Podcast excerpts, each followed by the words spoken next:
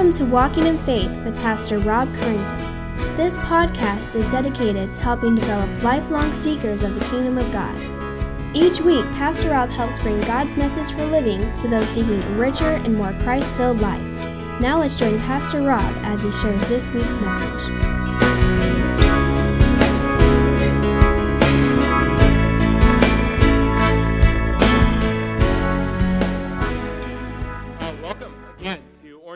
Bible Church. Uh, my name is Dustin Saunders. I'm the associate pastor here, if you don't know that. Um, and we're glad that you're with us this morning. Uh, we finished up 1 Peter 3 last week, um, and we're going to be doing something a little different for the next three weeks. Uh, Rob is really excited to dive into 1 Peter 4 when he gets back, um, which will be in a couple weeks. And so, what we're going to do for the next three weeks, including this Sunday, is we're going to be doing a kind of what we'll call like a mini series uh, in the Psalms. So we're going to look at three different Psalms over the next three Sundays um, and see what God has for us there. Um, I'm preaching this morning. Randy will be preaching next week. And then, Lord willing, um, I will be giving the sermon again on the 18th. Uh, and so we're very excited to kind of take this short journey into the Psalms with you. Now, you might say, well, why the Psalms? Or, or what even is a psalm?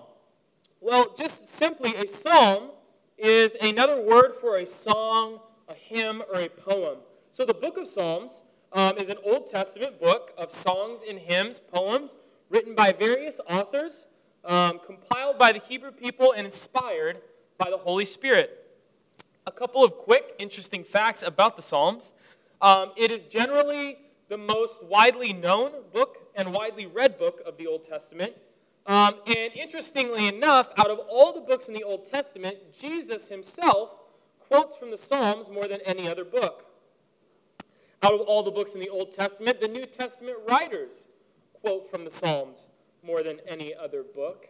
Um, and the most quoted passage, the most quoted Old Testament passage quoted by the New Testament writers is found in the Psalms, Psalms 110, verse 1. So it must be important. Well, it's important for those reasons, but not only does the book of Psalms teach us about God, who he is and what he's like, but the book of Psalms also teaches us, gives us the language of how to express the wide range of emotions that we experience in our lives. The Psalms teach us how to shout for joy, how to lament, how to rejoice, how to praise, how to cry. They teach us how to be angry and how to mourn, how to confess and how to worship. One third of the entire book of Psalms are songs of lament, of sorrow, of grief, or even of complaint. The Psalms give us the language to express what we experience in our walk with God. Combine that with the fact that uh, we just simply don't preach on them often. Uh, that is why we chose to do this short kind of mini series in the book of Psalms. Um, and so that's basically what we're going to be doing for the next three weeks. We're very excited. So, with that, would you pray with me?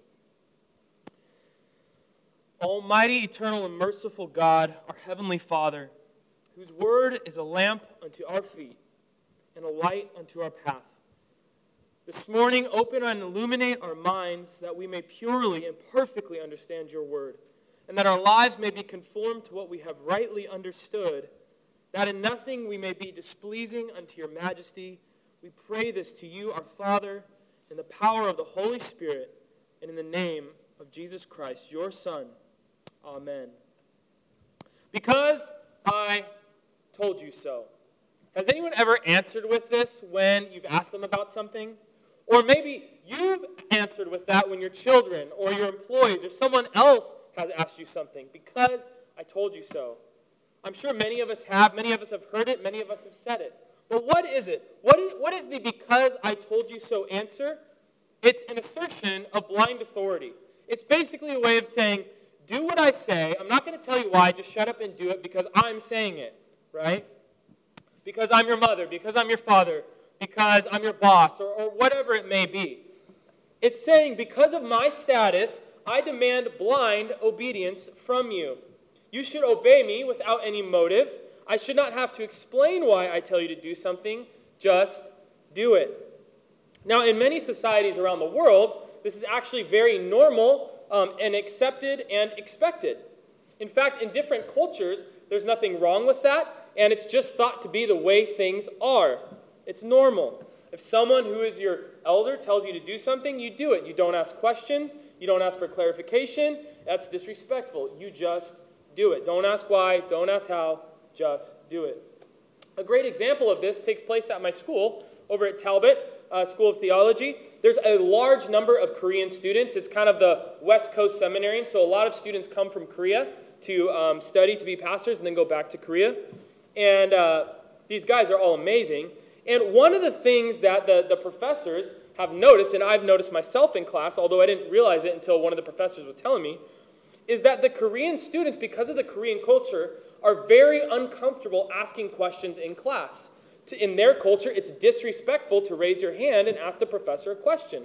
Because in their culture, it, it, it gives this idea that, that, that he's not being clear enough if you have to ask a question, or, or you're questioning what he's saying. That's, that's thought of as disrespectful. So every time the Korean students raise their hand, not every time, but for the most part, especially the ones that are from Korea, they raise their hand and they ask a question. They preface every question with an apology. I'm sorry, da da da da da, and whatever the question may be. And I always, I, I, noticed that they would do that, but I never really thought about why. And again, until one of my professors said he was talking with one of them and they explained why that is. And so it's part of their culture. But the question is, is this how God operates? Does God operate by because I told you so? Well, I don't think he does. Even though, honestly, he certainly has the right to do so if anyone does, right? But what we're going to see today is that God is going to command us two things command us to do two things. And in fact, both of these commands have to do with the way that we worship, the way that we serve, the way that we come before God. And in our passage today, God is going to ma- command us to call us to come to Him, to worship Him, to sing to Him with the disposition of gladness and gratefulness. Gladness and gratefulness. Joy and thanksgiving, to put it in different words. God is going to call us to both of these this morning. But here's the thing God isn't going to command us to do this, to be this gladness and gratefulness, and say, because I said so. Be glad because I said so, because I'm God and I told you to be glad. Be grateful. No, again, though he would have every right to do so, that's not what he's going to do in our passage this morning. This morning, God is going to give us these two commands gladness and gratefulness. And then he is going to reveal a different motive for each two commands and two motives. So he's going to say, Be glad, and here's why. Be grateful, and here's why. And that's the simple structure of the psalm that we're looking at this morning. It's very simple command and then a motive, a command and then a motive. So to see this, please turn with me uh, to Psalm 100. Psalm 100. Grab your Bibles, turn to Psalm 100, um, or as it's more famously known, the Old Hundredth.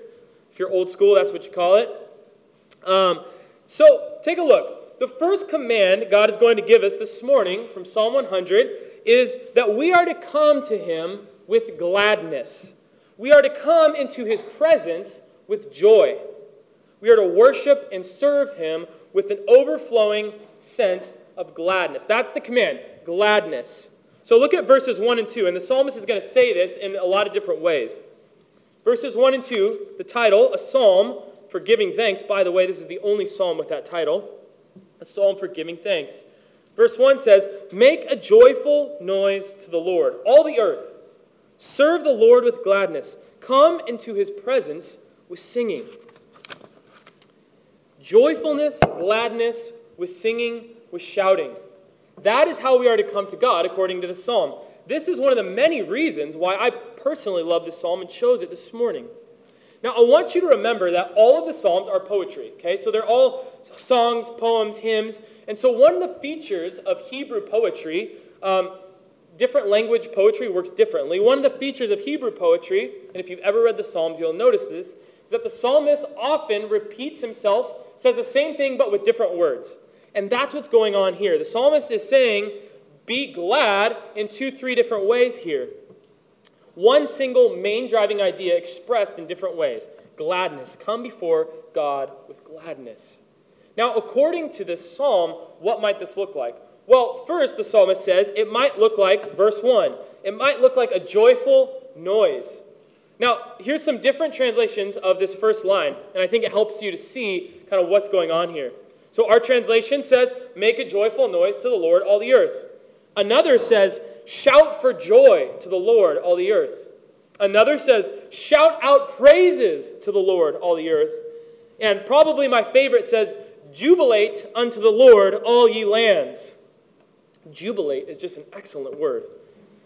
The psalmist here is telling the whole earth to lift up joyous noises to God, glad noises. And the funny thing is, he's not even talking about singing. A lot of times we apply this verse to singing. That's not what the language is telling us. The Hebrew here indicates a kind of loud shout or yell that would be given to a king as he enters his hometown. So try to get that picture in your mind. Think of maybe a movie you've seen or something like that. You know, all the banners are hung on the walls, the trumpets are blasting, the king is riding into the city, victorious in battle, and the people are lifting up a shout of joy, a shout of gladness. They're raising their voice to the king with gladness, with joy. Okay, that's the picture of verse 1. The famous 5th century church theologian Augustine commenting on this verse, put it this way. listen to these words. He says, Let us understand this joyful noise, not just with our mouths, but with our hearts. It's a shout without words, a yell, a cry. And then listen to what he says. He says, It's when joy is so excessive that words fail. Joy so excessive that words fail. That perfectly captures the idea of this first verse a joyful a noise. That is exactly what God is commanding, calling us, inviting us here to here in this psalm.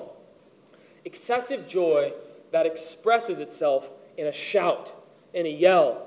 It's, it's the idea that sometimes God's glory and goodness overwhelm you so much that all you can do is yell. Woo! Okay, like that. Now, this is and this is worship that goes to 11, okay? And I hope you get that reference. If not, talk to me later. This is a sense of gladness which we are often hesitant to express in our churches. But why? That's my question. See, I've seen this in action many times over my years in many different places, but one that stuck out in my mind is uh, happened last year. Me and Rob, um, thanks to the church, were able to travel back to Kentucky uh, for a conference, a, a pastor's conference, um, in 2016 called T4G. Now, this is a, a very big Christian conference, and it took place in an arena, and there was about 10,000 people there. Uh, Christian pastors, other believers, 10,000 believers gathered together in this arena. The best part was there was no like worship band or anything like that. There was one guy leading worship on piano, okay? And as he's leading, we're mostly singing old hymns, uh, things like that. But you could, the, the joy, the gladness in the room was palpable. I mean, you could, you could feel it, you could taste it, you could hear it. And on certain songs, you could hear, you would sing a certain line, someone would sing a certain line. Sometimes it was someone in the, the crowd, sometimes it was the worship leader himself. And it would hit a person hard, and they would just cry out, yeah, like, yes, thank you, Lord, for some truth. So, like, one that sticks out to me is the song, He Will Hold Me Fast. And there's the chorus just says, He will hold me fast. And you could hear people, that truth sink into their heart and just cry out, Yes, Lord, thank you, Lord, that you will hold me fast. It's a shout of gladness. It's a response to the truth of God. And yes, this is a command for Baptists. It's not just for Pentecostals, okay? We're not exempt from this part of the scriptures as much as we like to think we are. Gladness, gladness must characterize our approach to God. It must characterize our worship. And the psalm continues in verse 2, emphasizing this exact same thing. So serve the Lord with gladness, verse 2 says. Come into his presence with singing. We've already done that this morning. We're to serve him with gladness, we're to come before him with singing. I, I just love that. I think that's awesome. Take a second to think about that. God says, You want to know how to come before me? Sing. I love to hear you sing. And that's just beautiful. There's no other religion like that. Think, and think of this, though. Think of this. How many times do we ruin this? How many somber, tightly wound, never show a smile kind of Christians have you met? That's not the biblical picture. Now, there are seasons and there are times to be somber. There are seasons and times of grief, of course, absolutely. But as a just general outlook on the Christian life, I don't think so. Look what the psalm is telling us. Our God wants us to be glad. He wants us to sing, to shout to Him. Our God does not desire us to serve, to sing out of duty or obligation. Our God says, serve with gladness, with singing, with shouting for joy. Our God loves our music. See, this is the true God. And Christian, this morning, this, this is your God, your King. So God says, Come to me with a glad heart, with gladness. Okay, great, but, but here's the question what do I have to be glad about? Joy, don't you see what's going on in the world? Don't you know what's going on in my life? The struggles I'm facing? How can I be glad? How can I come to God with joy in my heart? What motivation do I have for this gladness? Well, the psalmist answers these questions. In verse 3, he's given us the command of gladness. In verse 3, he gives us the motivation for gladness, for all of the gladness and the joy. And the motivation is simply this God has chosen you, you are his, and that's it. God has chosen you, and you are his. Look at verse 3. Know that the Lord, he is God. It is he who made us, and we are his. We are his people and the sheep of his pasture. You see that? That's the motivation. Know that God, so your God, the Lord, Yahweh, he is God. He is the creator of all the universe. And he chose you. He made us. That's, that's what the author is getting at with He made us. He made us His people. He chose us. We are His, and He watches over us like a shepherd. Let that sink in. Now, this promise isn't for everyone, it's for His people. And so, if you're sitting here today and you're truly trusting in Christ, this promise is for you. This motivation is for you. Understanding this truth fuels the joy and gladness in your life. God chose you as His, He chose us as His people, and He watches over us and cares for us like His sheep. Brothers and sisters, the appropriate response to that is really? He chose us? Us here? And the answer is yes. And the proper response is gladness. It's joy. It's if you are God's, what else matters in comparison? After all things are considered, what matters? He is God, the Lord of the universe, the creator of all things, the great I am. And yet he stoops down to us and says, These people are mine, and I will take care of them. They are my treasured possession. Even the greatest pain, the most terrible things you can experience, God says, I will work those for an eternal weight of glory for you. It's simply unbelievable but this morning I say, believe it because it's true.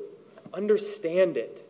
Spend the rest of your life taking this truth in and letting it fuel the gladness and joy in your heart. But, but to get a more full understanding of all the benefits that come with being one of God's people, we need to see some other places in Scripture in which God takes, talks about his attitude towards his people. So we're going to do that. And again, these words are not for those who reject God. These words are only true for all those who place their faith truly in Christ and Christ alone. So as I read these words, let these words wash over you this morning. Listen to what God says about his people. Let them wash over you and reverberate in your heart and soul. Hear the words of God this morning. In Isaiah 43, he says this but now, thus says the Lord, He who created you. Again, similar language. O Jacob, He who formed you. O Israel, fear not, for I have redeemed you. I have called you by name. You are mine. When you pass through the waters, I will be with you. and through the rivers they shall not overwhelm you. When you walk through fire, you shall not be burned, and the flame shall not consume you. For I am the Lord your God, the Holy One of Israel, your Savior. Skipping down a verse, he says this Fear not. Why? For I am with you. I will bring your offspring from the east, and from the west I will gather you. I will say to the north, Give up, and to the south, Do not withhold. Bring my sons afar and my daughters from the end of the earth, everyone who is called by my name, whom I created for my glory, whom I formed and made. That is what God says about his people. In Deuteronomy 7 6, he says this For you, you are a people holy to the Lord your God, another set aside for the Lord your God. The Lord your God has chosen you to be a people for his treasured possession. Out of all the peoples who are on the face of the earth, a treasured possession. Now, lest we think that this is simply only about Israel, the same language is applied in the New Testament to the church. We saw this in 1 Peter 2 9. Listen to these words again.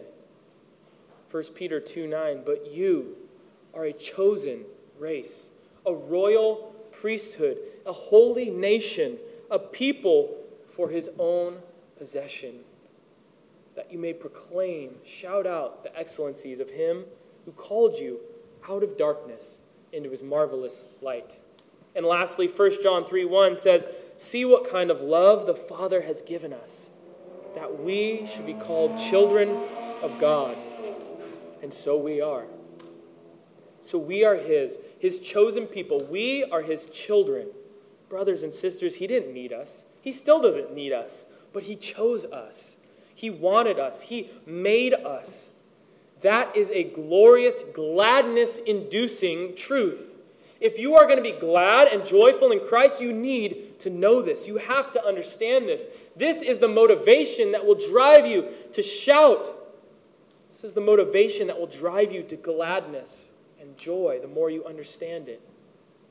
But not only did he make, did he choose us, we are the sheep of his pasture. He watches over us, he feeds us, he protects us. Understand that image. Now, again, that is Old Testament language, right? But the Gospel of John teaches us that Jesus Christ is the great shepherd of the sheep. He knows us each by name and has called us to himself. Not only that, but Jesus, our great shepherd, laid down his life, dying in our place so that we might live with him forever. Christian, you serve a God, a great shepherd who pours out his blood for you, for his own sheep. This is the type of God we serve. He chose us, He died for us, He purchased us with His own blood. He is gathering His people and if you can't rejoice if that, if that, if that doesn't spring gladness in your heart, something's wrong. There's, there's a disconnect in your heart somewhere. Um, and, and I would encourage you to seek that out. Seek what's going on in your heart if that brings you no joy. Grab one of us. Let's pray. But do you see how this drives your gladness, how it feels your joy? If you are lacking gladness and joy this morning, would you meditate on these things? When we drift away from these truths, as we tend to do, we drift away from gladness and joy. We, be, we begin trying to find gladness and joy in other things. But delve into these truths, meditate on them, pray that God would drive them deep down into your heart, and your gladness and joy will overflow to the point of shouting. That is what fuels gladness, not only in our worship, but in our lives. And so that's the psalmist's first command and motivation. Come to God with a glad heart because he chose us and we are his. Come to God with a glad heart because he chose us and we are his. We shout because we are his. And so this brings us to the second command. In verse 4, we're going to see that God commands us to come to him with grateful hearts, with thanksgiving, with hearts full of gratitude and thankfulness. Look at verse 4. Enter his gates with thanksgiving and his courts with praise. Give thanks to him. Bless his name. And so now God commands that we come to him with thanksgiving, praising him with grateful hearts. We are to come to God continually giving thanks to him. We give thanks with our words, with our prayers, our songs. We give thanks with our service, and we give thanks in our hearts. The person who comes to God in this way is a person who comes to God realizing that everything they have is from God. Every good thing that has ever entered their life has come to them from the hand of God Himself, and so they give thanks. This is why we say grace before meals, right? It's an acknowledgement that the very food that is on our table comes from Him. He is our provider, but that is simply, sorry, but is that simply all we have to give thanks for? Well, the scriptures tell us no. God commands us to come to Him with grateful hearts. But in verse 5, He gives us the motive for our gratefulness, the motive for our thanksgiving, the motive for our gratitude. And it's this simple He is good. He is good. Look at verse 5. For the Lord is good. His steadfast love endures forever, and his faithfulness to all generations. The Lord is good. God is good. And when you think about it, when you dwell on what that means, it's one of the most profound, life defining, life changing sentences that there could be. Think about how much is packed into those words. For the Lord is good. Why should we come to God with grateful hearts? Because the Lord is good, because He is good. He is a good God. All goodness flows from Him. He is the source of everything that is good, of all good things, of all pleasure, of all delight, of all joy. It all comes from Him. Now, the reason this simple sentence is so profound is because the idea of God's goodness contains everything amazing about him. Goodness here, the idea of goodness in this verse contains all of these ideas God's love, his forgiveness, his fidelity, his completeness. In other words, he is without defect. Nothing could be better about him. Every attribute that he has is supremely and infinitely excellent. He couldn't be more good. His benevolence, his gentleness, his meekness, his humility, his peace, and his justice, and even his wrath are, are all combined in this sentence He is good. Do you see how that motivates our thanksgiving? God is good. And the psalmist continues by explaining and clarifying with a little more detail what that means. And it means this he says, it's His steadfast love endures forever and his faithfulness to all generations. God's covenantal love, his faithful love, his powerful love, his active love endures forever on his people. He never quits, he never runs out of love, he never stops loving. And you may be familiar with this, you may not. There is one special Hebrew word that is translated as steadfast love. And it's one of those words that, that's hard to, to translate into English because it's such an amazing and big concept. And so many translations will tra- translate this word differently. The Hebrew word, it's fun to say, is chesed, okay? I'm just going to say chesed from now on. But technically it's chesed. Uh, so every trans- almost every translation translates it differently. Say, so ours says steadfast love. Some translations will say mercy. Some will say loving kindness. Some will say goodness. Some will say faithfulness. But really, the idea behind Hesed is all of these things. The idea of Hesed is a covenantal love. The well known theologian John Frame defines Hesed this way, and I think this is very helpful. Listen to what he says. He, said, he says, Hesed is God's faithfulness to his covenant promise his truthfulness to his word, the fact that he will bless his people as he says he will. It's his covenant faithfulness, his truthfulness to his word. He will bless his people as he says he will. God does what he says. It's said. Now, why is that relevant?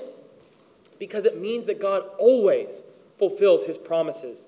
He is always truthful and always faithful to his people. His steadfast, covenantal love for his people, for us, endures forever because he's good.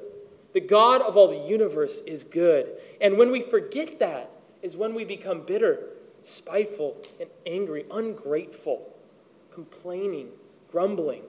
But when we understand who God is, that He is good, and that His love endures, we come to Him with thanks and gratefulness from the depth of our hearts. And think about it this way this psalm was written hundreds of years before Christ. Hundreds of years. And yet, the psalmist says, Look how amazing God is. Look how faithful He is. He has chosen us, and He is good. But, brothers and sisters, if the psalmist has good reason to say these things hundreds of years before Christ, how much more do we have after reason to say these things? How much more of God's goodness and love have we seen in Christ's birth, in his life, in his death, in his resurrection, and in his ascension? We see the pinnacle, the climax of the revelation of God's goodness, of his love, and of his faithfulness we see the ultimate revelation of God's Hesed in Christ. Do you want to know that God is good? Do you want to see Hesed in action? Look to Christ, who came humbly into this world as a servant, who walked among humanity, healing and giving mercy, seeking the lost, seeking sinners, who gave his life as a ransom for many, for his people, who purchased us with his own blood. Do you want to see the love of God in action? Look to Christ. For God so loved the world that he gave his only begotten Son, that the ones believing in him, whoever believes in him, will not perish, but will have eternal life. Do you want to see steadfast, covenantal, loyal love? Look to. Paul puts it this way in Romans 5 6 through 8. This is Hesed in action. For while we were still weak, at the right time, Christ died for the ungodly. For one will scarcely die for a righteous person, though perhaps for a good person one would dare even to die. But God shows his love for us. God shows his Hesed for us in that while we were still sinners, Christ died for us. Look to Christ to see the character of God in action. Look to Christ to see the love of God in action. And enter into the presence of God with thanksgiving, with a grateful heart. Think of all the things that we are, his people, are promised in the pages of Scripture. All of them will come to pass for us, every single one of them, at the exact right time because he is good. His steadfast love endures forever. And so in Psalm 100, we've, we have two commands and two motivations. Psalm 100 has shown us this Come to the Lord with a glad and grateful heart because we are his and he is good. Come with a glad and grateful heart because we are his and he is good. Brothers and sisters, I don't know a lot of things, but I do know this I am His, and He is good. And this is enough to cause me to be glad and grateful, even when the world is falling apart, even when nothing else makes sense, even when I don't get what I want, even when death and destruction abound, even when I can't feel God's presence. I am His, and He is good. And if you know this truth, if you understand this truth, not just in your head, but in your heart, you too will be able to endure all things, whether suffering or sickness or persecution or drudgery or stress or depression, financial problems, confusion, doubt, emotional pain, spiritual pain, or simply discontentedness. In midst of all these things, if you know this, you are His and He is good, and that let that truth that be a fuel, a profound gladness and gratefulness in your heart. Let that truth fuel a profound gratefulness and gladness in your heart.